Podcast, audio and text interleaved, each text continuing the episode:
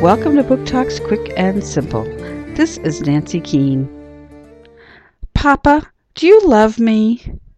Have you ever asked your father that question?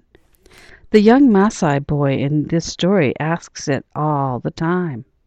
Even though his father assures him that he does indeed love him, the young boy isn't satisfied and he asks over and over again, and adds to his question each time. He asks about what would happen if he did something bad. Would his father still love him? How would he show it? Will the young boy ever be satisfied with the answers? Find out as you learn about what life is like for the Maasai boy. Papa, Do You Love Me? by Barbara M. Joosse. Chronicle, 2005.